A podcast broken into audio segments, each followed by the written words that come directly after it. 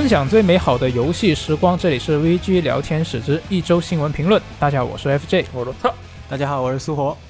今天给不看视频的朋友们说一下，苏活的造型特别的酷，他把头发放下来了。我当时一看，我第一反应，我靠，周杰伦。但我又仔细一看，我觉得，我靠，黑色稍微短那么一点的萨菲罗斯，短那么一点点吧，短了一点啊。我觉得你这个造型特别的酷。我现在再一看，就在刚刚，我觉得你有点像神罗，怎么样？啊，路法斯啊。当然这些都不是重点，重点是什么呢？苏活的这个造型让我想到了一个周四的新闻，说新闻的内容是这样，就好像是一名日本的这个。coser 吧，还是艺人呢 ？coser 叫做这个 ANAKO， 对不对？对，我不知道我的发音对不对啊。这位 ANAKO 啊，一位非常美丽的女孩子，一位女士和一名电竞选手，日本的电竞选手，说是恋爱同居，这一个新闻，痛失了一个新老婆。对，你们老婆真多啊，我也不太懂你们老婆。然后呢，我其实比较震惊的是，这位电竞选手，我看这个人长什么样，叫什么名，我都不记得，但是我发现他收入很高。然后我就想，这个人平时是打什么的？我立刻进行了调查啊，这个人打彩虹六号，但他不是主攻彩虹六号，就是说他好像是他的收入啊，不止来源于彩虹六号，是这个意思。他好像还做了这个主播的工作，所以他才一年可以赚那么多的钱啊。这是一名彩虹六号玩家，我当时一拍大腿，我真想，我也是一名彩虹六号围攻1000多小时。我也是一名彩虹六号系列，大概2000小时不到吧，啊，这样的一个资深老玩家了。嗯，为什么我没有在彩虹六号中，没有因为玩彩虹六号围攻有一个恋爱经历？我在思考这个问题，然后我发现了更不了了得的事情，说是什么呢？我发现我周围啊，有很多女孩子都是通过彩虹六号脱单了啊，特别的恐怖。真的吗？现在开始玩还来得及吗？哇，怎么回事呢？我就搞不懂了。但是根据我的分析，我冷静了。我为什么冷静呢？我一看，现在彩虹六号已经进入了第6年，它的平衡已经被骂成狗屎了。啊、现在在玩这个游戏，不太可能找得到女朋友了。所以作为一个啊，我们作为游戏编辑，别的吧，可能这真不行。但是玩游戏，游戏的趋势，游戏的潮流，这个我们还是懂的，对不对？稍微懂那么一点啊。最近的。FPS 的啊，冉冉升起的，或者说热度这个持续没有掉的吃鸡游戏、射击游戏是什么呢？哎 ，A 派英雄，对不对？所以你马上回去打了两把。我昨天晚上当场打牌 A 派英雄，玩了2小时。然后结果呢？啊、场均伤害700，每次打了2小时就吃了1次鸡。我说再见啊，这个游戏不适合我，并且谈恋爱这种事情啊，跟我没有关系。朋友们再见了。我现在感觉啊，非常的悲伤。原本以为啊，终于有一个自己擅长的领域可以来以死是吧，进行一些操作，为自己的情感经历啊添上一笔。后来发现啊，这个根本做不到，非常的伤心。但是我们这期电台放出去之后，我们就相当于给你打广告了。那没有用，咱们这电台听众里哪有女的呀？啊，有一些啊，其实是有一些的，这个我也是知道的，有一些。感谢这个各位。这个女性听众的虽然很少，没有你们就没有我们的今天，好吧？但是啊，这些都不是今天的重点，今天的重点还是聊新闻。这个刚才说的那些呢，主要是为了给大家提提精神，听个乐子。这个彩虹六号是个好游戏 ，A 派英雄也是个好游戏。如果哪位朋友玩 A 派英雄啊，可以跟我们一起开黑，好吧？那么本周都有什么游戏呢？麻烦 FJ 老师给我们说说。啊，本周的新闻其实就数量还是挺多的。啊、我们先来反应过来，我刚才好像说的是游戏，而不是新闻。没错，是新闻啊。这周我们先来看一下索尼方面的新闻吧。这一周呢，就是这个 SIE， 它是宣布他们已经收购了 Returnal 的开发商 Housemarque 工作室。哇哦！啊，这个发音我是专门查过的。啊，这个工作室它在2014年的时候在油管发了一个视频，告诉大家我们这个名字是这么念的。Devolver， 学学人家，你的名字那么多人都不会念。怎么回事呢？我当时经常把那个 digital 跟 devolver 两个顺序搞混，digital devolver 是吧？可以啊，反正这个 Returnal 开发商它现在是已经被这个 SIE 收购了。那据说这个收购的谈判呢是从2020年就已经开始了，但是因为当时还在开发这个 Returnal， 所以就推到了今年才完成了这个收购的工作。那被收购之后呢，这家芬兰的工作室它的规模将会进一步的扩大，未来他们会制作一些体量更大的作品。对，厉害了。我看 SIE 好像不仅这么一个收购的事情是吧？是不是好多收购的事情啊？没错，这一周有两个收购啊。其实它公开了，就另外一个呢，是它收购了一家专门做移植工作的游戏开发商，这个荷兰游戏开发商，这个我就查不到它怎么念了。嗯，这个 Nixxes 我们暂时这么念吧。对，它的拼音是 ANAKO Software， 有点像那个《无主之地》里莫西的那个名字啊，不确定啊。那反正呢，这个荷兰的游戏开发商呢，他们是之前多次帮助这个 SE 把旗下的《古墓丽影》啊，还有《杀出重围》啊的系列作品移植到 PC 还有 Xbox。他就是那个 SE 手下专门移植 PC 版本游戏的那个厂商。嗯，对，就我看了一下啊，乌鸦老师的那个《古墓丽影》中文站的官博，乌鸦老师的网站啊，没错啊，他的官博君呢，他是这么说的，他说这个公司啊，对于水晶动力的那个 Crystal 引擎是了如指掌，并且呢 PC 的很多强化功能都是因为他们的资源才得以实现的。嗯，海飞丝啊，没错。那所以呢，有很多部这个古墓丽影的作品直接就把他们的 logo 贴在上面，就基本上可以说是他们的作品了，那些移植作品啊。那这家工作室对于 SE 来说呢，是早已经超过外包性质的这么一家公司。好家伙，厉害了。那现在就被 SIE 收购了，那 SE 怎么办呢？啊，对，SE 怎么办呢？他可以找维塔士，我觉得维塔士特别靠谱。SIE 怎么不收购维塔士？对不对啊、或者是那个 Subnautica 也挺靠谱的呀，为什么不收购？是的，哎，那现在收购了这个开发商，大家就可以预料得到，就未来应该会有越来越多的这个索尼自家的游戏会登陆这个 PC 平台。嗯，好像还有一个传闻的收购对象是吗？啊，对，其实这个与其说传闻，我倒觉得它其实已经挺实锤了，因为这个信息流出的来源是官方啊。OK， 就是这个 Returnal 它的。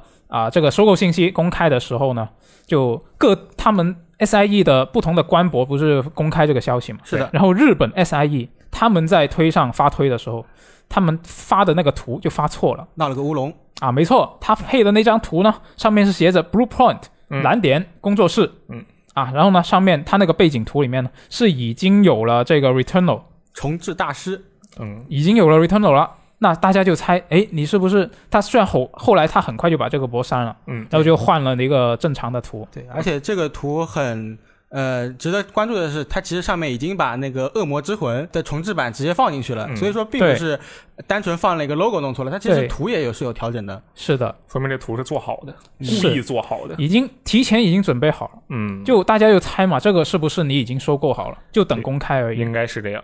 这个 SIE 这几个收购啊。给我的感觉就跟 Xbox 收购完全相反，为什么呢？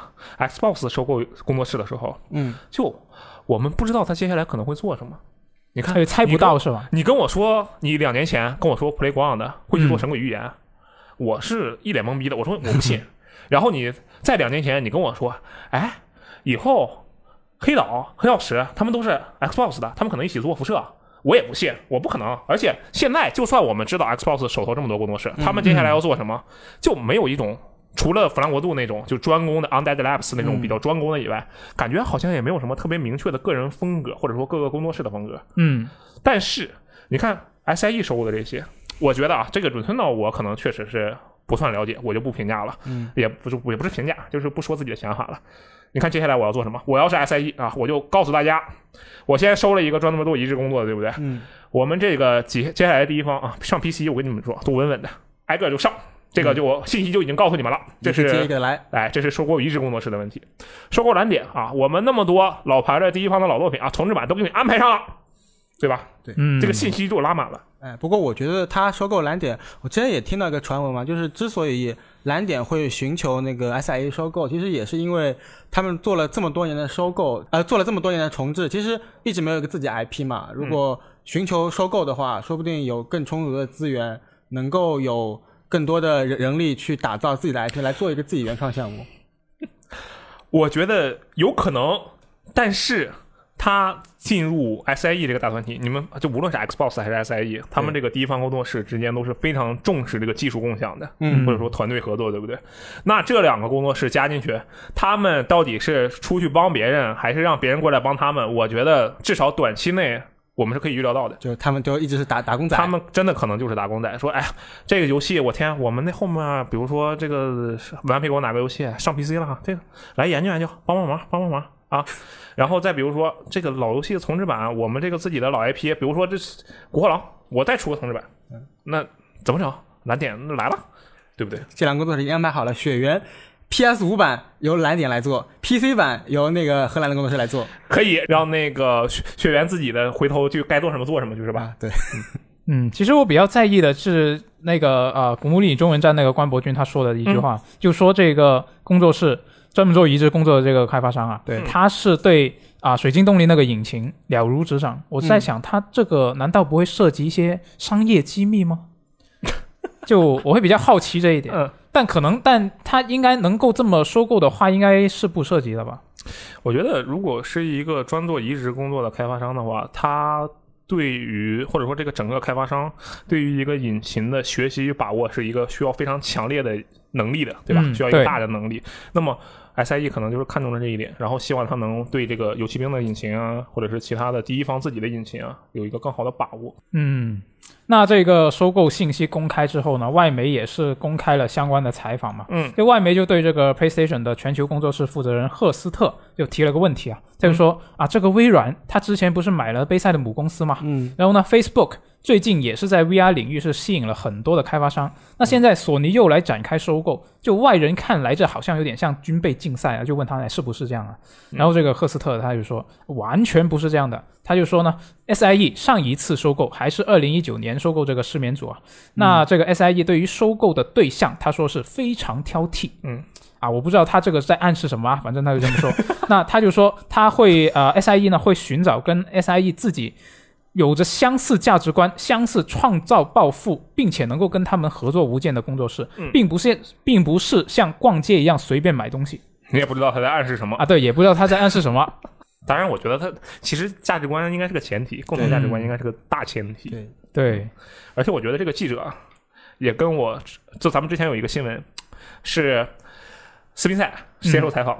说那个被问到，你愿不愿意让 Xbox Game Pass 上那个 PlayStation 平台或者上其他的主机平台？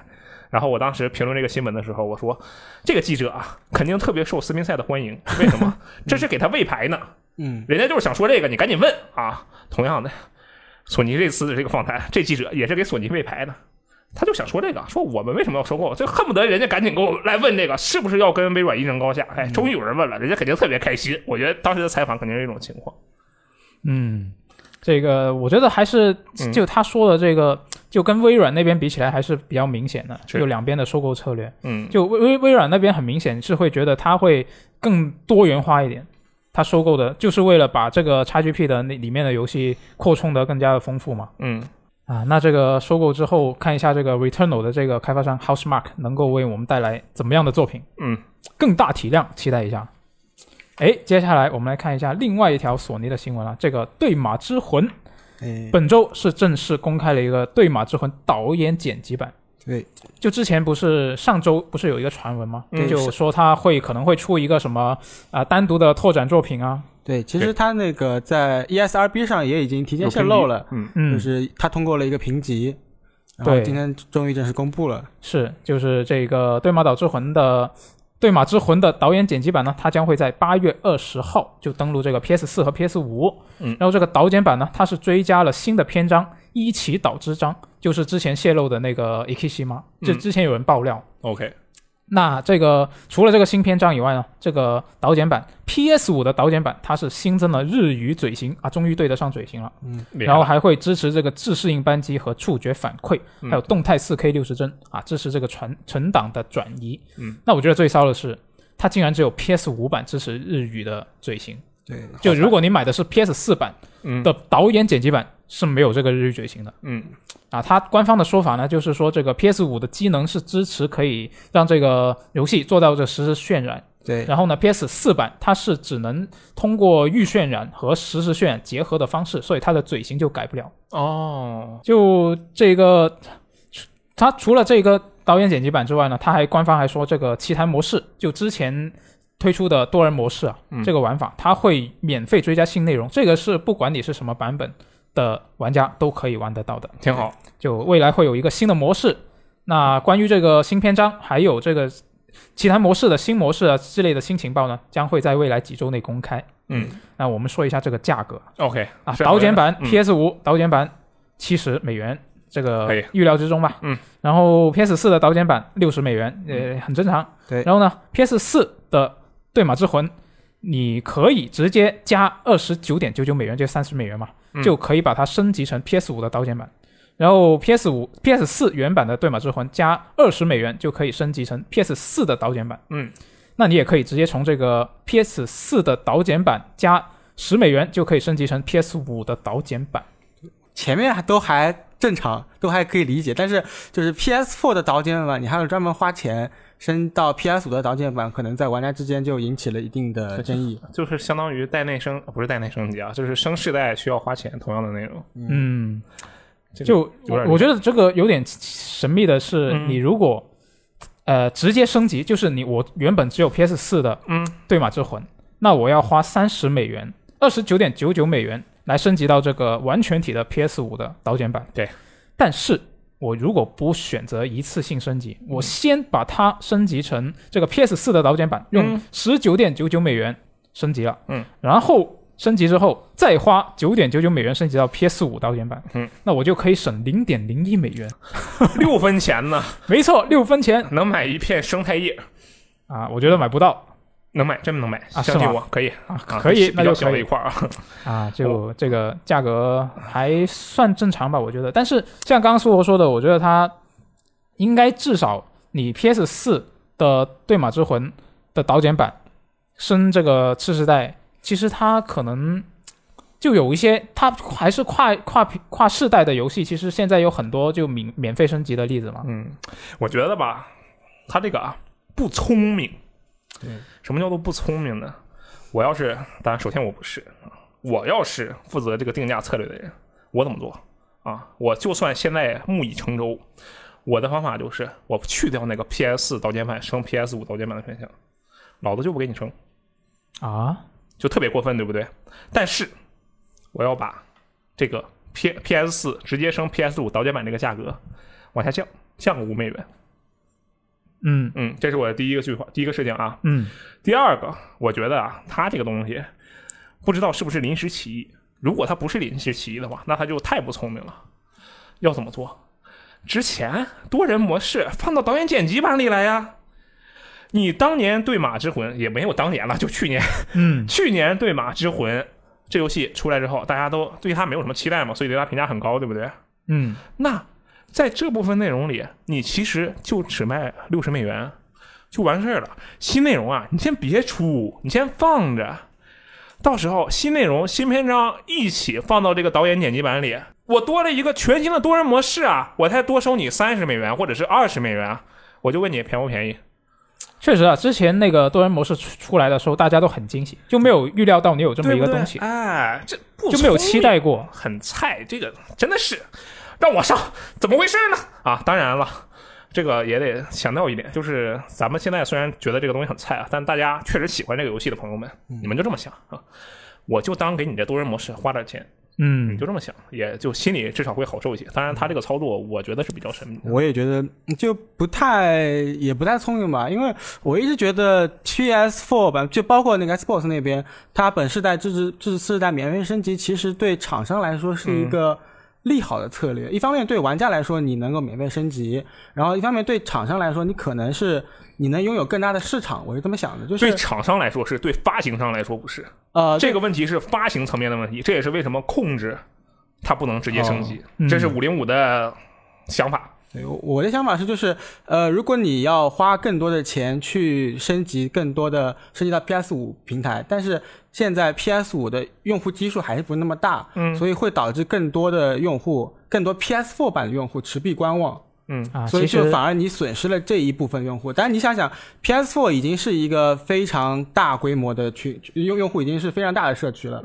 你反而你冒着损失这一部分社区用户的风险，因为你要花更多的钱，反而你去追求那个 PS5 升级 PS5 获得的那些利益，我觉得是并不划算的。当然，可能他们商业部门是计算过的，对他们肯定算过。我觉得他们啊，肯定还是觉得我们这个 PS5 这个东西就赶紧靠这个来提升我 PS5 的品牌价值，所以他才定这个价格。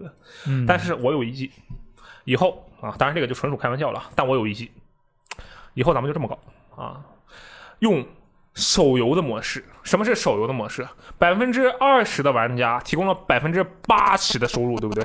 这是手游的普遍模式。我们现在把 PS5 玩家想象成 20% 的玩家，把 PS4 玩家想象成 80% 的玩家，同时我把 PS5 上的所有消费全部提高，我 20% 的 PS5 玩家能提供 PlayStation 整个 80% 的收入，一个游戏卖$150。哇哦，厉不厉害？厉害，没人买了，那肯定没人买，但是这是一种方案啊，这也是为什么我绝对不会，绝对不能让我去做什么类似于市场营销的工作啊！我只是开玩笑，就是给大家才图个乐子。刚才有点死气沉沉的，哎，当然这个游戏本身还是那句话，还是不错的嘛。所以你喜欢这个游戏，你就当为那个多人模式付费了。我觉得你这么想，心里会好受一点。是我等我有了 PS5， 我也考虑买一份。那你不能在 PS4 上立刻升级一下吗？你就不想省那$1吗？也可以，但是我之前玩的是测试版，就评测的那个版本，那个并不是我的游戏。哦，哎，那你不是更爽吗？你可以直接现在就买 PS4 导剪版啊，然后你再升$10，你价格一样啊。啊，确实是。哎，你还能省$1呢。PS4 导剪版$59.99，对，我可以省$1，$69.99，但是这个升级只要$9.99，又省了$1啊，可以可以。我的天，对，但是我没有 PS5 啊，就很惨。买了再说，买了再说。嗯啊，行。哎，那接下来我们来看一下这个任天堂方面的消息啊。这一周呢，任天堂其实没什么新闻，嗯，但是有一条要说一下的，就是这个任天堂的香港任天堂是本周是更新了这个港服认亏券的兑换阵容，其实日服那边也更新了啊，对，那边也更新了。那现在就是这个银河战士还有这个马里奥派对的新作都已经加入到这个认亏券的兑换阵容里面了。就13期间公布了，一个是马里奥派对超级巨星，还有分享同乐、瓦力欧制造，还有银河战士生存恐惧，这3款作品都已经加入到这个兑换阵容了。然后还有更早之前公开的这个宝可梦的2款新作，就金灿钻石和明亮珍珠，还有这个宝可梦传说啊，阿尔宙斯，大家都会在未来加入到这个兑换阵容里。好，那这个认亏券呢，它会在7月4号结束售卖嘛？今天已经7月2号了，我们放出电台是7月3号，没错，就该买了。对，听到了这个朋友。但是日服认亏券是一直在的，是吧？我印象中对，但是日服嘛，你总要心里打打嘀咕，比如说，哎呀，还得盯一下语言问题。但你港服的话，基本上就都有，对，就可以很放心。对，为什么我们说港服？因为香港是中国的，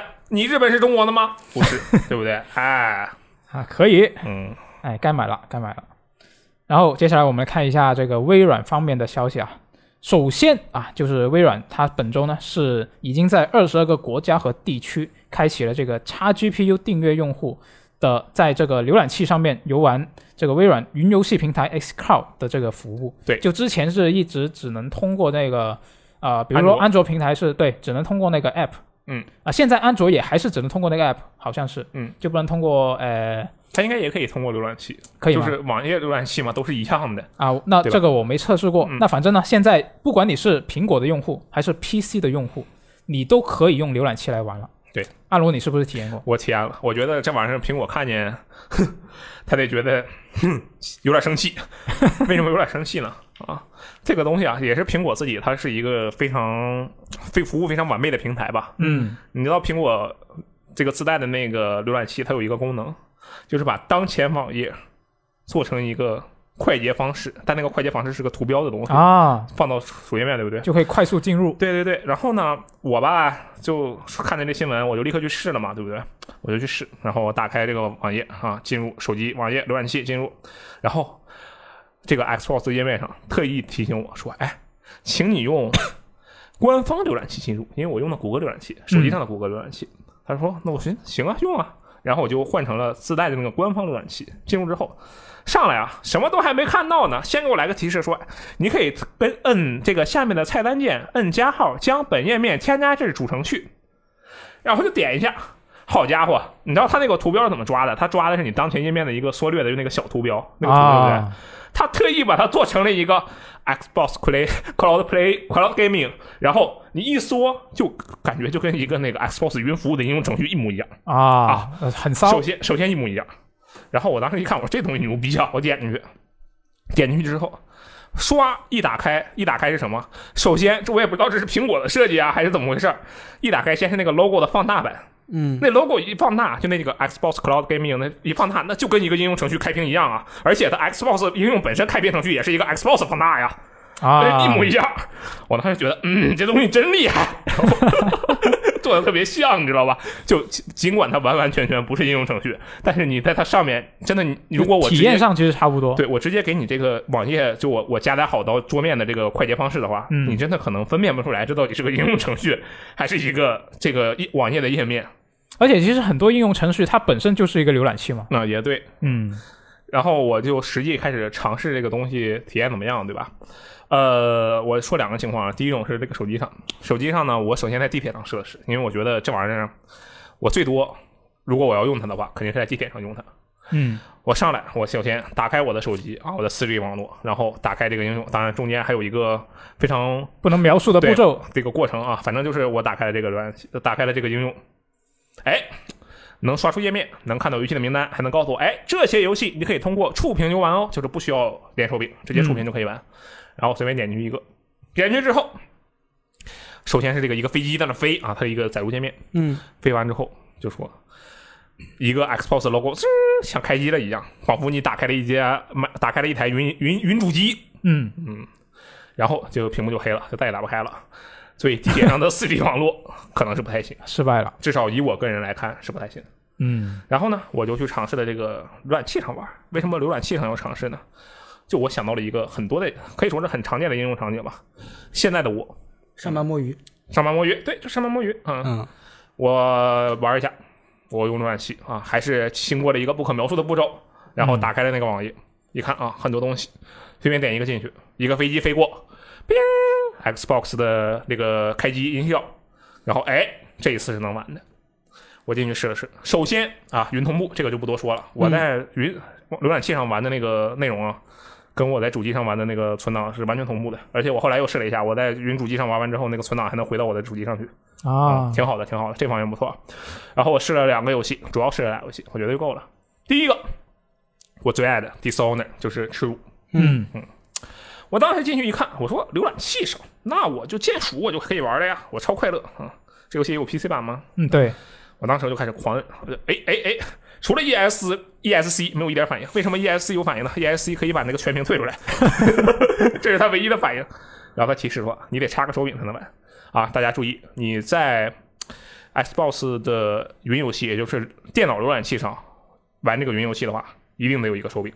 那我觉得这样子的话就不能摸鱼玩了。对，就很难，真的有点难了。就键鼠是不可以的，你必须得两个手柄啊，这是第一点。即使是那些你觉得它特别适合键鼠的游戏，就你可以想象一下，你在电脑上玩一个什么，就比如说大逆转吧，那是一个应该点的游戏，对不对？狂点，然后你在电脑上对着一个有鼠标的一个环境上还得连手柄玩，其实挺怪异的。然后我玩 Dishonored 嘛，我发现它的这个延迟啊，至少我在我测试的情况下延迟不太行。至少有个 0.7 秒左右，就很高。其实你别，我听起来好像不高啊，但 0.7 秒不低，它就相当于700的延迟 700ms 的延迟，对吧？你打游戏你最多见105的 ms 吧，你见 700ms 你没见过，对不对？对，延迟很大。但是换过来说，玩一些不需要即时反应的游戏，我就打开了如龙嘛，第二款游戏，哎，体验不错。是如龙7是吗？对，如龙7。我想如龙前6部可能不太行。我觉得如龙7，我说这个反正也是指定回合制嘛，对不对？然后我就立刻就搜索了一下，这里面还有 DQ11 呢，我天呐，那确实挺合适。对，我当时觉得这个特别好，然后我就立刻想到了第三种应用途径是什么呢？我想想，咱们现在一台 Xbox 里面100G 空间，对不对？这个弄完就900G 左右吧。你上来先装一个 COD 战局，你再装一个 COD BOCW。你再装一个光环式广场合集，你再装个战争机器5，你再装个极限竞速，好家伙，你这游戏没了，你这空间就没了。你再，我都不说量子破碎，那是欺负你呢，对吧？但是如果我们用云游戏的话，直接不用下载啊，上来就试玩，这个特别好。我觉得我以后会多用云游戏，先去试一下那些体积比较大的游戏，这样省着来回折腾，这个比较好。其他就没什么了。我昨天其实也试了一下，但失败了。为什么呢？就是可能是那个不可描述的步骤有什么问题出了差错，就反正就有条件的朋友可以试一下。你的不可描述不够贵啊，有可能啊。那接下来我们看另一条微软方面的消息啊，这是一个传闻啊，这是苏活就非常的不喜欢这种传闻啊，但是我们姑且来说一下，这是我们的两个首席新闻官的一个分歧啊，一个分歧啊，就是这个小岛秀夫啊，他是这周有一个传闻啊，据说他可能会与这个微软 Xbox 部门达成这个正式的合作。嗯，这周呢，这个外媒 GameSpeed的编辑杰夫·格拉布，他是连续爆料，他连续爆了两条，都是跟小岛秀夫有关的。首先呢，他第一条爆料就是说，这个小岛秀夫跟微软 Xbox 将会达成合作啊，他说已经基本敲定了，当时啊只是在聊细节问题。然后过了几天，他又发了另外一条爆料，另外一条爆料就是说，小岛现在已经跟微软签约了啊，据说双方会共同筹备一款全新的 Xbox 作品。嗯，那根据他的爆料呢，现在已知的一些情报是这样的，就是这个项目里面呢，会有这个前 Stadia 的游戏设计总监参与项目，就可能跟这个云游戏是有关的。然后这个新项目的类型呢，它可能是章节式的恐怖游戏。嗯，那格拉布他就推测呢，这一次交易是不会影响到小岛工作室跟索尼的合作的。他现在是还在弄那个《死亡搁浅》的导演版嘛？对，就你们觉得这个？他毕竟他作为一个知名媒体的知名编辑，我觉得他肯定不是信口开河。但你们觉得这个可信度有多少？他爆料好像准确率挺高的样子。一般来说确实是还挺高的。对，之前13的那些爆料他中了挺多个，主要是。对啊，那我觉得这事儿应该挺靠谱。而且也怎么说，它挺合理啊，它不像是那种就你2009年你突然跟我说和田洋一会儿会拍那个糖的那个肩膀，然后最终幻想13上 Xbox 360，我不信。但你现在你说这个，你说小岛秀夫上 Xbox， 你别说小岛秀夫上 Xbox 了，你说小岛秀夫上什么英伟达 Share 的上战斧我都信。现在这个时代嘛，大家都很开放，互相交流，我觉得挺好。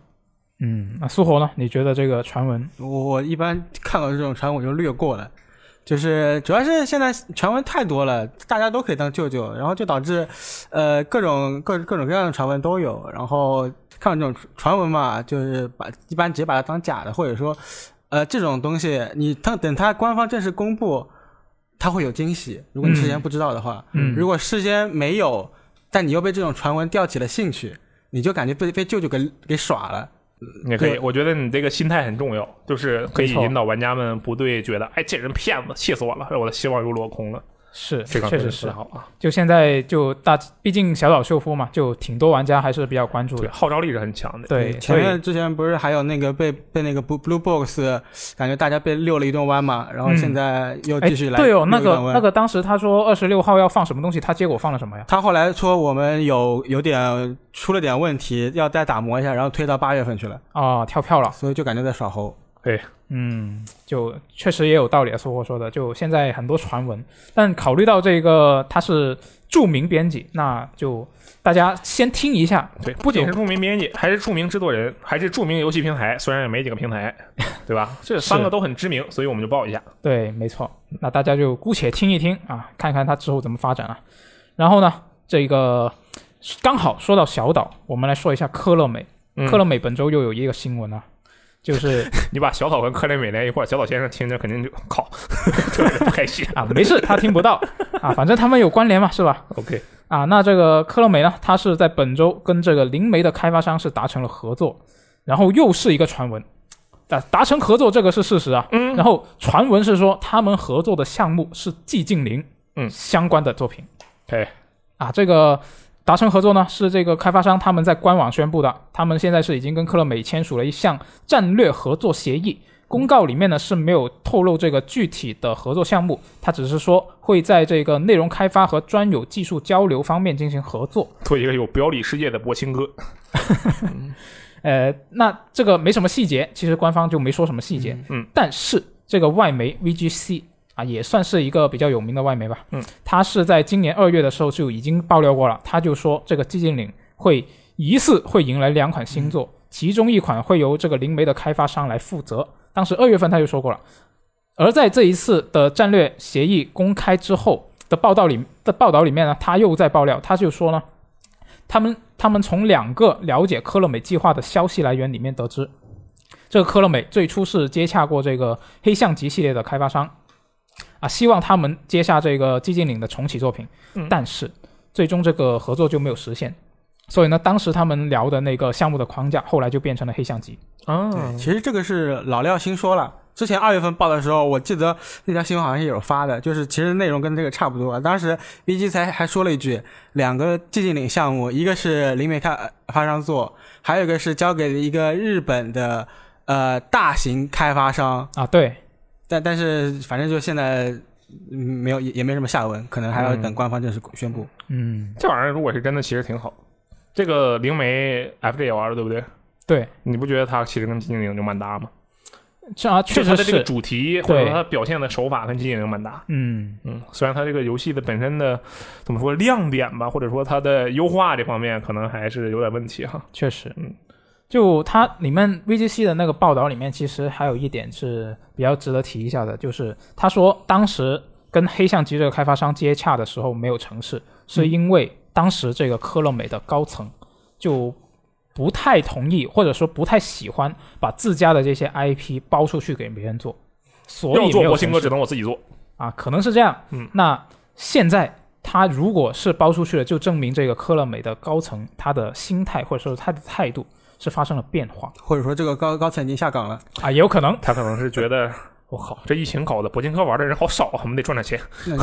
你想，今年E3科乐美其实是本来有个发布会的，尽管我们事后知道了，其实他就算来开发布会，说不定也跟卡普空啊、跟 Take-Two 那样差不多那种。人家还能公布滑板呢。你想，那个科乐美，他本来打算开发布会，说明他本来是有一些项目要公开的，但后来我们反正也不知道现在是什么情况。我觉得他现在愿意，如果真的愿意把这个外包出去的话，对玩家来说也是好事了。就毕竟可以至少不用看着这个寂静岭这么好的一个 IP 就一直就不管不顾的放在那儿。说实话，这寂静岭这个 IP 啊，他要是一直放着，其实可能是个好事。是吗？他出来动他点啥，万一做砸了，好家伙，怎么做？我跟你讲，寂静岭这个东西，他现在再出来做个新作，怎么做都肯定有很多人不满意，期待太高了是吧？你觉得这不是期待太高的问题，就相当于是你一个被好多这个人不停期待，然后被人吹得神乎其神的一个人突然出现了。对，要么就是老玩家觉得特别满意，然后新玩家说你这啥呀，这什么鬼？你老玩家能特别满意的东西，你意思是不管他做得好不好，都是会，他只能或者说现代的游戏，绝大部分游戏。都只能讨好一部分玩家，他是没有办法同时满足所有玩家的。确实，再加上现在的玩家群体，就尤其是新老玩家这方面，这割裂情况是非常非常严重的。也就是说，你这个东西你出来之后，你看着吧，你绝对会有一个非常大的争议。我觉得不做其实挺好的，就希望分裂以后别出现，你就让上面这事儿，哎，彩虹那块上，这个过小机魂上哪有玉璧，哪就有我山姆费事儿，可以吧？我以后就是风兔二代，怎么样？以后改名叫山姆风兔。那就看一下这个传闻之后会有没有这一些比较实锤的信息流出来啊。那接下来这条新闻呢，是我很喜欢的控制相关的新闻。这个 Remedy 呢，它是在本周公开了一个。代号叫做 Condor 的新项目，这个词我查了一下是秃鹰的意思，不知道这个项目的代号有什么深意啊？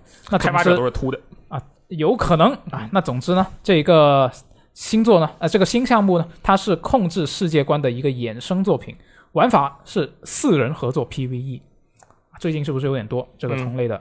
那这个新项目呢，它会由这个505来发行啊，未来会登陆 PC、PS5 和 XS。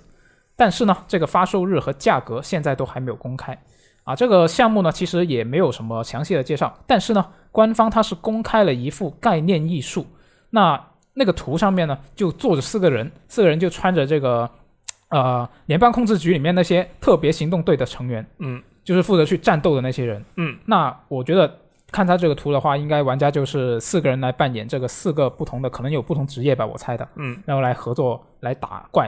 那这个敌人会是什么呢？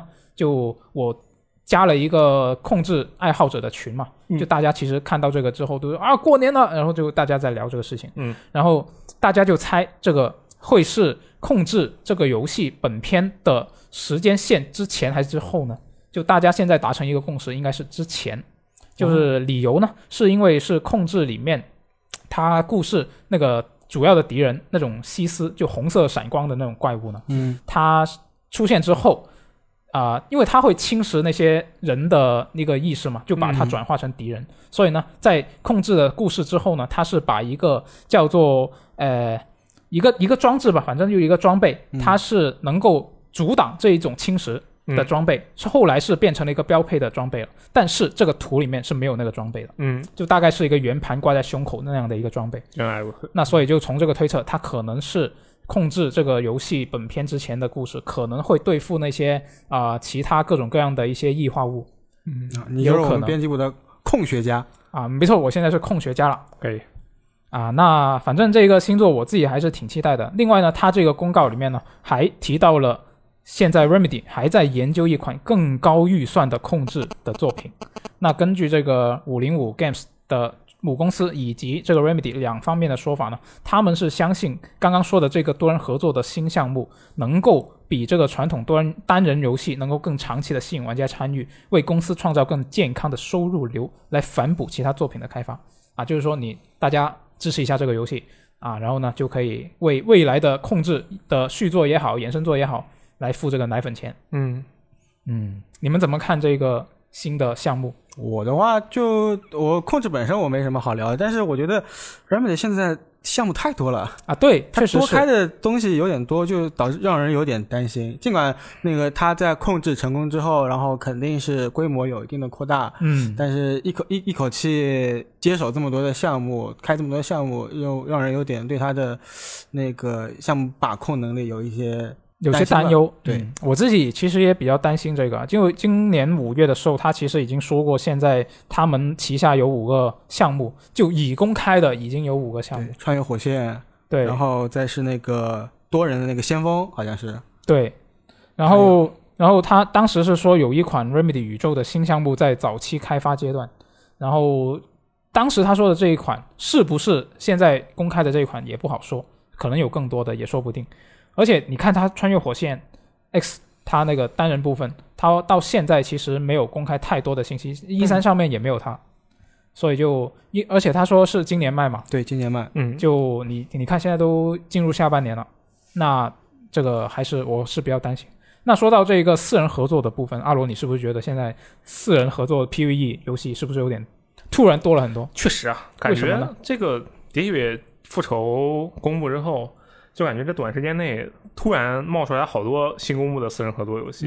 虽然这个之前那个僵尸战争部队，对，僵尸战争死亡部队，僵尸部队死亡战争哎，终于说对了，僵尸部队死亡战争僵尸部队4死亡战争，它的这个也是算可以说是4人合作嘛。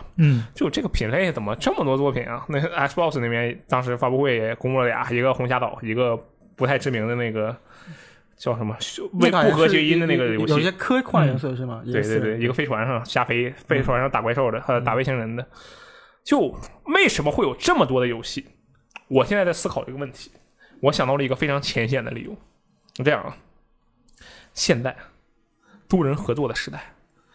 是历史是一个圈，对不对？你想想我们每一次阶段都是一个，首先大家在追求新的车厢球，然后独立游戏，大家觉得吃腻了，开始玩独立游戏，对吧？然后呢，又开始追求新的车厢球，现在后来也不是车厢球了，电影化，对吧？然后又吃腻了，又要开始玩独立游戏，接下来这一步又开回去了。我觉得可能是这样，加上这个吃鸡嘛，不是火爆了，对不对？我们现在觉得。这个玩家对抗基本上火的也都差不多了。接下来我们就再把重心搞到这个合作上去。我觉得在市场调研或者说有什么可能有什么隐藏的我们不知道的分析机构，财富密码。对，就像那个时尚学院似的，就每年那个我最近才了解到一个知识，说哪个国家有一个时尚机构，那个机构是干嘛的？就给所有的时尚界人士说，咱们明年流行色是哪个色？潮流风向。对，差不多这个意思。那同样的，我觉得可能有那么一个机构，就专门说，咱们明年这个4人合作打枪，或者是明年后年这个肯定会火，就主流都给我上我猜的。但是我也不知道为什么会这么多。这说实话，这个品类，我这话我也说过很多遍了，这个品类在《求生之路2》之后没有任何进步。你现在之前呢，我也可以自我安慰说，这个下场的开发商呢都水平一般，他们可以通过小厂，也不算小厂，就是他们可以通过题材来做出差异化，但他们没有办法在玩法上做出差异化，这是一个情况。那现在你这么多游戏，那育碧也下了，这个这么多 Remedy 也下，然后这个阿肯都下，这么的一个情况下，这么多有实力的开发商下场做这个品类，那我其实本身啊，我虽然觉得有点震惊，但我是很开心的。为什么很开心？说明这个玩法，这个品类的上限可能有突破，或者说不一定是突破，可能有别的方向，可能有新的分支。我觉得这个是比较令人开心的吧。但是以我这种比较菜的人嘛，也想不出来能有啥更厉害的这个玩法。你要说纯双人合作，就那种特别吃合作的，咱也不是没玩过。这个什么分裂细胞以前的多人游戏，再举个更直白的例子，那战争之王不是还能俩人搭墙上个大墙吗？这好像也都见过了。不知道这个东西这个品类后面会有怎样的突破，还是挺期待的。我也有个想法，但就我不知道是不是啊，就你说，我感觉可能更简单一点。这个理由，就毕竟你看他这些像 Remedy 像之前的阿卡恩，他们公开这种多人合作的新作，我在想他是不是只是为了，就比如说他们都是那种以做这种单人的叙事为重的单人游戏擅长的这些厂商嘛，那比起这种纯单人的单机游戏，那他肯定多人游戏在盈利方面可能会更有优势一点，那他们想在这方面去赚一下这方面的钱的话，他们可能会想到，我们如果做 PVP 的游戏，可能比不过那些真正擅长的厂商，那我们就折中一下，做一点 PVE 的。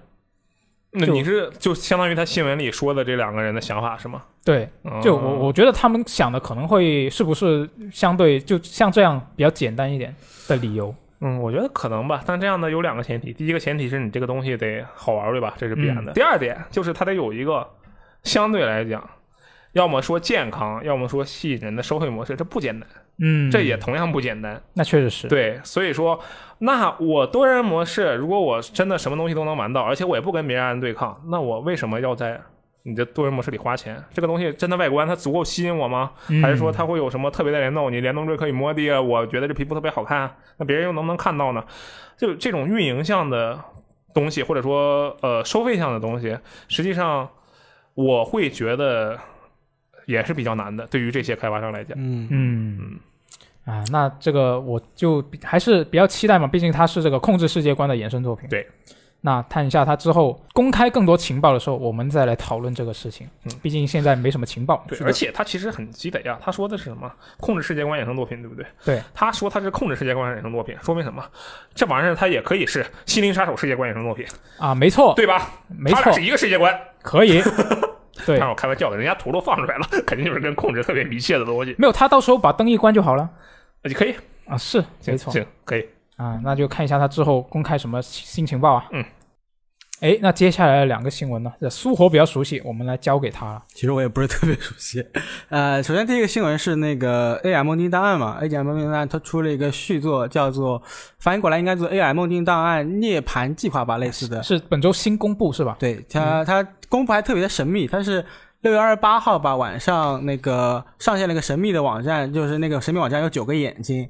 然后9个眼睛对应9个谜题，你把9个谜题解开之后会给你一个网站，你把那个网站输进去之后就是一个倒计时，然后等到7月1号的时候我们正式看到了这款游戏的真面目，那也就是 AI 梦境档案这款作品。其实它续作公开是比较让人吃惊的，因为它前作当时不是因为那个日本的评级机构给它评了一个好像类似18加那种性质的，就是导致游戏上架平台很窄，导致游戏可能销量没有那么想象中的好，当时不是那个打越也跑到微博上来说嘛，大家希望大家能支持，我觉得这真是一个不错的游戏，请大家购买之类的。对，他在 WePlay 上也是这么说的。对，尽管有玩家觉得这款作品可能相比于打越之前的作品就没有那么惊艳嘛，剧本上没那么惊艳，但是还算是一个不错的悬疑推理作品。这次预告片里面他预告片里面的细节更多是就告诉大家我们有续作要来了，所以他埋了很多前作的彩蛋，就比如说一开始那个瑞希在哼的歌是前作结局的那个一个 BGM， 然后包括拿着一个类似 PSV 那样的掌机在玩的是那个极限脱出999，嗯，再加上是那个包括是他提到的吃蛋包饭呀之类的，都是前作相关的内容。比较让人惊讶的就是这个作里面瑞希当上了那个特别搜查官，而不是由前作的主角伊达健继续担任。瑞希其实他有一个设定，就是他是全游戏武力值最高的人，就尽管他只是小学生，但是他能然后超级一个铁棍直接把一众那个持枪的保镖都打。这游戏不一度公布的时候让人觉得可能是个无双嘛，怪异少女。对，所以当瑞希当那个特别搜查官的时候就非常让人诧异，他凭借他的武力值那哪个罪犯打得过他，特别厉害。然后这而且让人非常惊讶的是瑞希的左眼吧也跟那个前作主角伊达健那样。如果前作主角伊达健他换成 iBall 的原因其实是一个非常惨的故事，但如这一座还要等官方更多情报，看为什么会眼睛换成 iBall， 而且有结局的时候那个我们的 iBall 也出现登场了，他意味深长的朝着屏幕说了一句话，就是请大家交给我吧。我也不知道他是在谁说，有可能是 meta 了一下，就是在对玩家说。而这一座的剧情其实现在公布的也特别的神秘吧，就比如说他剧情梗概是这样子的，6年前有一个尸体它只有一半，然后当6年后这个尸体的另一半发现了，而且这剩下的半边尸体还保持着非常鲜活的状态，就非常的诡异。那这款新作它会什么时候发售呢？它是2022年春季发售吧，很快。那下一个新闻是什么呢？其实本周呢有一个外媒报道，包括 EA 神之浩劫开发商在内的多家游戏工作室呢已经跟一个新的游戏内置广告平台签约，将在 PC 主机平台中插播广告。那玩家呢可以自行决定是否观看一个15秒到30秒的广告，播放完毕之后玩家可以解锁独有的游戏内奖励。听起来就特别的手游，有没有？那确实是，这是手游上面很常见的形式。那这个运营公司呢，其实他也说啊，就有 90% 的免费游戏玩家是从来都不会购买任何的内容的，就白嫖，就是纯白嫖玩家。那所以呢，他说这种形式是一种能够有效为这个游戏厂商增加收入的方式。好，那么你们这些植入的开发商，请把自己的游戏全都变成免费游戏，谢谢。就我看他这个报道里面他确实说的这个东西，他没有明确说这个就是针对免费游戏的，但是从他说的话里面推测，我感觉他主要针对的是免费游戏。他也有免费游戏吗？应该还是有的吧，也有手游啊。哦啊，但是他说的是主机和 PC。 明白了，下一座植入大战僵尸我们就在主机上出，然后就是免费的啊，可以吧？有可能。好，说实话啊，就这个游戏内插广告这个事儿吧，不是不能接受，但我比较喜欢的是什么样的呢？比如说我踢场非法，我打个 2K， 那场边它原本现实中就有广告牌，对不对？对，没错。你现在你再给我放点别的广告，我不在。对。再比如说《赛博朋克2077》，那上面不全是广告吗？对，你就比如说、那个、我玩着玩着看见个阿爷在那躺着，我觉得你放什么广告都行。你在它原本游戏里就是广告的地方，它在游戏设定里那个东西就是广告的地方放广告，首先我一点意见都没有，但是这明显是不可能的。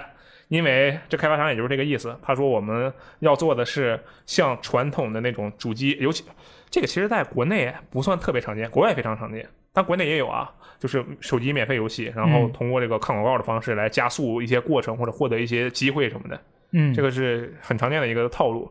但是如果我要这么做的话，我现在就觉得很可怕。为什么觉得很可怕呢？我就还是拿 EA 举例啊，我非法，我搁这踢球，我踢着踢着，我觉得哇，这真难踢，踢不过，那咋办呢？说这个去开个包吧，啊，首先开包我已经不能接受了。好，那你让我开包。我开个包，比较好的情况是什么？比较好的情况是，哎，你每天看一个广告就可以每天免费获得一次开包机会哦。嗯，我觉得这是比较好的情况。你知道我想的他的情况会是什么吗？会是什么呢？我想的他的情况是，哎，你现在不能立刻开包，你开这个包等8小时。对，所以就是你想法是，他可能不会在原本的基础上通过广告来解锁新的服务，而是通过阉割原服务的情况下，我们在讨论的可是 EA 呀，朋友们。哦，EA 其实。之前他也在那个拳击游戏 UFC 里面加过这种广告，他当时也是在一些什么长边也有广告，就当时被喷爆了，但主要这个原因是因为他有弹窗，对，就他直接弹出来打断你那个游戏体验，这个就太糟糕了。就我看到这个新闻之后，我自己想了一下，我自己能接受怎么样的广告的植入，我觉得好像我对这个还挺宽容的。就只要它不是像那种弹窗直接弹出来打断我的那个体验的话，我好像都能接受。就哪怕是像刚说的实况非法这种足球游戏，它在中场的时候我没有办法马上开始下半场，它弹出来我觉得也还能接受。我天，我跟你讲 FJ 所有的开发商都想要你这种用户。没有，我的前提是它是免费游戏啊 ，OK， 但是真的是所有的开发商都想要你这样的用户，真的，我觉得应该是。其实我觉得我能理解 FJ 这个想法，就是他也说了嘛，前提是免费游戏，那你做一个免费游戏，他可能就是需要一些收入，而像我这种几乎可以说是零氪，我目前为止主机免费游戏，我可以很明确的说，我只在堡垒之夜中氪过金。Apex 呢？Apex 我都没氪过啊，我 Apex 也氪了，氪了60块钱，那很少。那堡垒之夜我是相当于氪了一个。328还是338，反正就类似一个那种东西。当然我用一直在用啊，没用完。就我是举这个例子，为什么里面是有蝙蝠侠，有这个超人，我很喜欢，我要买它。就我想说这个例子的意思是什么呢？就人的下限呢是在被不断的强行的扯低的，对吧？我们之前玩家会觉得，我的天，你说这一个游戏才能玩10个小时，什么鬼啊？现在我去，这游戏能玩10个小时，这就是一个时代的变化。就开发商们在不停的去试探这个底线，只不过有些开发商吧，他打得特别大，不是什么，就比如说某 A 或者是一某，他就经常干这种突破底线的事情来探一探底，他也确实能做到。再加上他有这个某法，这个游戏可以用来垄断市场，所以他就可以随便的试，这事儿其实挺恐怖的。当然我不是对非法的游戏有什么啊，我怎么给说出来了，但我不对这游戏有什么意见，因为我自己也玩得很开心，而且人家的收费其实是很合理的。而且非法这个游戏它的市场的规则平衡，经济平衡是非常非常精妙的，只要你肯玩，你就真的可以不花钱。而且每一周你去玩那个借球模式的话，它还免费可以打出一个拳击会员。我说这么多只是为了证明我玩过，我并没有瞎喷啊，我只是怕有些这个朋友会质疑我啊。可以，这个整个的这个收费模式，说实话，以我本身的意愿来讲的话，你这个游戏，只要你出在主机平台上，并且你有广告，我就不太能接受。我说不包括我刚才说的，你原本就是广告的位置出现广告啊，除了这种以外，我就都不太能接受。对，但是说实话，我不能接受，我算老几，我不能接受这能怎样？啊，确实啊，你看他这个公司他自己做过调研，就推出这个服务的这个公司，他做过调研，玩家为了能够解锁奖励。每天最多竟然可以接受看10个广告，啊，这个你看大家的身体还是很诚实的，就想要这个奖励。是啊，而且我其实仔细一想，你说我，比如说早上我起来了，我就打开一个游戏，对啊，我看广告是吧？看呗，我挂上广告，我就去做饭去了。对，我去拿个可乐进来，他播完了，我就当读取了。对啊，哎，就是因为有我这种人，游戏才会不停的试探玩家的底线啊！对不起各位了，哎。那行吧，那他是说官方是说是到今年年底之前会有大约12款游戏会有这个东西进去，那我们到时候看一下是哪几款游戏会有啊，好啊，观察一下。对，然后在讲完那个 EA 的广告问题之后，我们也来聊一聊我们可以期待 EA 的相关内容，就是 EA Play， 他在跟那个 E3 6月份各大厂商错开之后，他选择了自己7月份把自己当做自己的主战场之后，今天终于是公布了一系列他7月份的活动，其实战线拉的挺长的，从8号到23号半个月的时间都有一些各种 EA 旗下游戏的活动，比如说7月9号1点钟马上就有一个叫做 FPS 的未来啊，这个名字起得很大，嗯，主要是那个 Apex 英雄跟战地2042的东西。对，他的意思 FPS 未来绝对没有你 COD 什么事儿。然后之后还有像独立游戏工作室啊，然后 EA 的一些体育游戏的相关预热活动，但是我们大家可能更加关注的就是7月23号1点钟，我们说的都是北京时间啊，就是它会有一个 EA Play Live， 相当于一个 EA 的发布会，这个时候有时长40分钟的内容，包括像之前说的 Apex 英雄、战地2042，还有那个迷失随机，就是 Lost in Random， 就是罗斯的同学在 Random 国，可以。其实这个游戏它在刚开始公布的时候我就还挺期待的吧。一方面它这个背景故事特别的神奇，我跟你简单讲一下吧，就是它有6个大区域，然后里面的孩子当你成长到12岁的时候，你要投一个骰子，你如果投到1你就是1区，投到6就是6区，所以你的人生完全是被这个骰子来决定的。6区就是皇宫的区域，1区就是平民区，对，差不多，所以你的人生完全由这个随机性来掌握。然后但是呢，游戏故事里面就是这样子的，两个1区的孩子一对姐妹投了一个骰，都自己投嘛，然后一个投到了6，一个投到了1，她姐姐就跟她分离了，然后这个妹妹就想去把她姐姐追回来。是从6到1还是从1到6？这个流程是从1到6，是6追1还是1追6？对，1追6。可以，雪国列车是吧？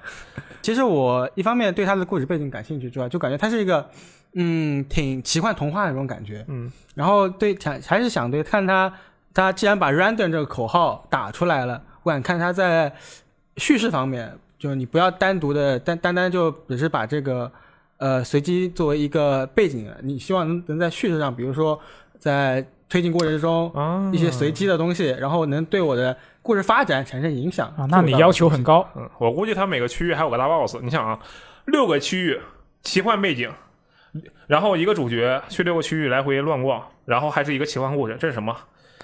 老滚环、老头环啊，对吧？艾尔登法环，六个大开放区域，对啊，对不对？是吧？都是一样的，对不对？啊，艾尔登法环年幼版啊，我就瞎起啊，我觉得这个挺好。这个7月23日其实有一些东西，我觉得我们已经可以猜到了。A 派英雄那个时候肯定就是下个赛季的新更新，为什么挤在这个时间点我都猜到了，下一个节目就是布里格斯，就是泰坦天降2里的角色，我们终于要把泰坦引入到这个 A 派英雄里了，告诉大家这是重头戏，我们留在这里跟大家说。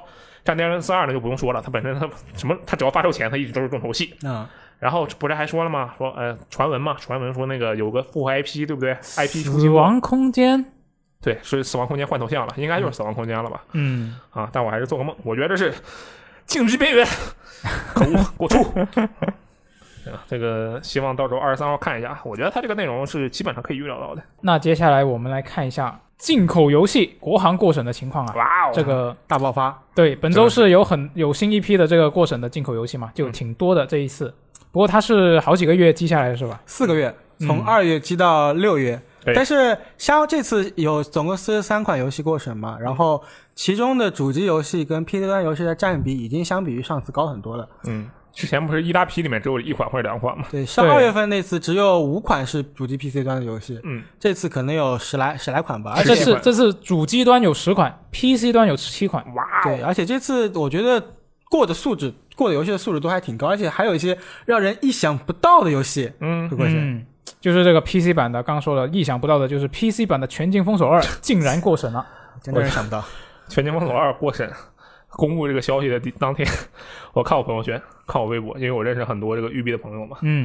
现在各个锣鼓喧天，鞭炮齐鸣，重启招战人山人海，真的是这样的状态，这么夸张，大家都特别开心。《全境封锁2》这个东西真的是太久了。然后再加上我也听他们聊了一些，就我没事闲着吃饭会瞎聊这个事儿嘛，有一些涉及保密我就不说了，还有一些不涉及保密的，比如说他们为了把这个东西弄进来，进行了哪些修改，搞了哪些这个乱七八糟的工作，我们这头都要秃了，做这个视频做的我都不行了。我就听这个朋友天天在这抱怨，然后这位朋友他终于想不过，他开心的不行，开心的要死，我都当晚我就请他吃饭，我就说以后我请你吃饭，这个一定得请你。然后我说等这个手机上了你再请我吃饭，我们就互相请一下。全境封锁2能过真的是可能是因为疫情、不过我抛开如果没有这方面因素，我仔细想了一下，就是全境封锁2过审其实对后续的一些游戏过程是有好处的。确实是，就是你想这样这种那个或者说有包含这些元素的游戏，这款游戏能过审，那之后对其他的国外3A 游戏过审是能有个参考价值的。下一个过审的游戏就是什么？就是注意听啊，我说的是我没有故意说错。下一个过审的游戏就是《美国末日》，就是《美国末日》。全球封锁是什么？全球封锁就是《美国末日》啊。嗯，下一个过审的游戏可能就是《美国末日》，或者是任何一个美国末世题材游戏，都给我上，都给我过。对，刚刚苏活说的这一点我觉得很重要，就是我觉得应该有很多游戏就他会觉得我们这个游戏的这个题材这个玩法，可能他根本就都不用考虑去提交这个审核了，那现在有了这个先例，我觉得这个真的会有，应该会有其他的一些游戏会考虑我们是不是也可以试一下，就去提交。你如果是有他全球封锁2背后那个团队的水平的话，你可以尝试一下，但是我可以明确的说国内没有这样的团队，除了他自己那个团队啊。这样吗？对，这么厉害。还有一点就是这个他不一定是什么样子的啊，就很难说叫全球封锁2，但他可能是美国末日啊。啊，可以，美国末日。好，那顺便说一下这个耀西的手工世界啊，它也是要在这个7月9号卖了，它是去年12月的时候就过审。对，一般来说过审的游戏嘛，它过个3个月到6个月它就开始卖了，所以我们也可以看一下这批 Switch 的过程游戏，像风兔奇异派对，这次风兔直接上了俩，一个是风兔奇异派对，一个是那个马里奥风兔王国之战，这可能今年下半年就卖了，然后而且你看 PS5 国行 PS5 中有第二款游戏了，第三款游戏就是那个马虎仔大冒险，就非常棒。可以啊，期待一下之后正式公布这个正式的发售日啊。确实啊，现在一看国行 Switch 感觉游戏好多，而且我不是说反话，我真的觉得游戏现在蛮多的，而且它运营做得很好，我觉得这个很难得。对，马上还有它不是最近那个马车8的那个一个全民实力赛嘛，好像刚刚结束。对，然后给大家发金币，刚刚16强出炉。我看他们晒那个金币，我都羡慕，我也应该参加，我也想要那金币。他们这个运营做得真好。那最后我们来看一下。可以一些会免游戏啊。好，首先我们来看这个7月份港服 PS Plus 会员的会免游戏啊，有这个《瘟疫传说无罪》啊，不过只有 PS5 版 ，PS4 版呢就没有进会免。那 PS4 有什么游戏呢 ？PS4 有这个《使命召唤：黑色行动4》，厉害了，还有 WWE 2K 竞技场。你这个 WWE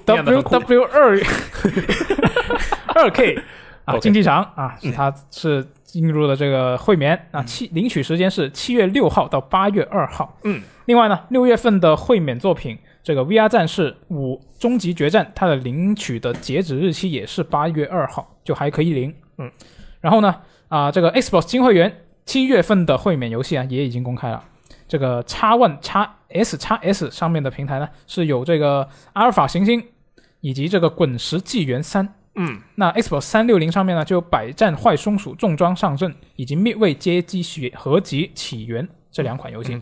那个坏松鼠是 Xbox 哈，就是那个是最开始的那个平台，Xbox 平台。然后它两边这个怎么说呢，知名度差的有点多啊，确实。反正它重点也不在金会员上，这大家也都能理解。但是你这个实在是，你要说它游戏送的不咋地吧，倒也不是。其实那《滚石纪元》还有那个《坏松鼠》都挺好玩的。《坏松鼠》是谁做的，你知道吗？啊，是谁呢？《坏松鼠》是那个瑞尔做的，就是那个盗贼之海那个007黄金眼他们做的。对，就你要说它不好吧，也不是不好，就总感觉知名度上或者说这个能坐镇的形式上差点意思，当然也很正常。那毕竟。PlayStation 也没有每个月来回2次说，哎，我们这个月什么东西进 PS 闹了，也没说，对不对？对，也可以理解吧。但我总觉得这个金会员这个服务啊，需要有一些调整。就是除了那种，比如说他之前说啊，免费游戏也不需要买金会员了，我就说他已经有金会员服务的人，他可能需要去给他进行一些调整，让玩家觉得这个服务还有其他的用户。现在还真的有纯金会员用户吗？我觉得应该没有吧。不好说，但我觉得应该没有。来，我们这周新闻啊，差不多就这么多。我突然想起来，我可以在这个时候打个广告。你说什么呢？我们那个网站有一个瑞奇叮叮当时空跳转的摄影比赛，已经从今天开始就开始举办了，然后截止到7月8号。你说的今天是我们录制的当天还是听到的？7月2号开始就开始举办了啊，然后截止到7月8号。大家如果在玩瑞奇定到时空跳转的时候，又截了非常好看的图啊，可以到发到我们俱乐部来，然后参与这次活动。没错，正好瑞奇叮当最近它是更新了，然后那个摄影模式它里面是新增了一些选项，大家可以去试一下。好，嗯，那以上就是本周的 VG 聊天室的新闻电台，那我们下期节目再见，拜拜，拜拜。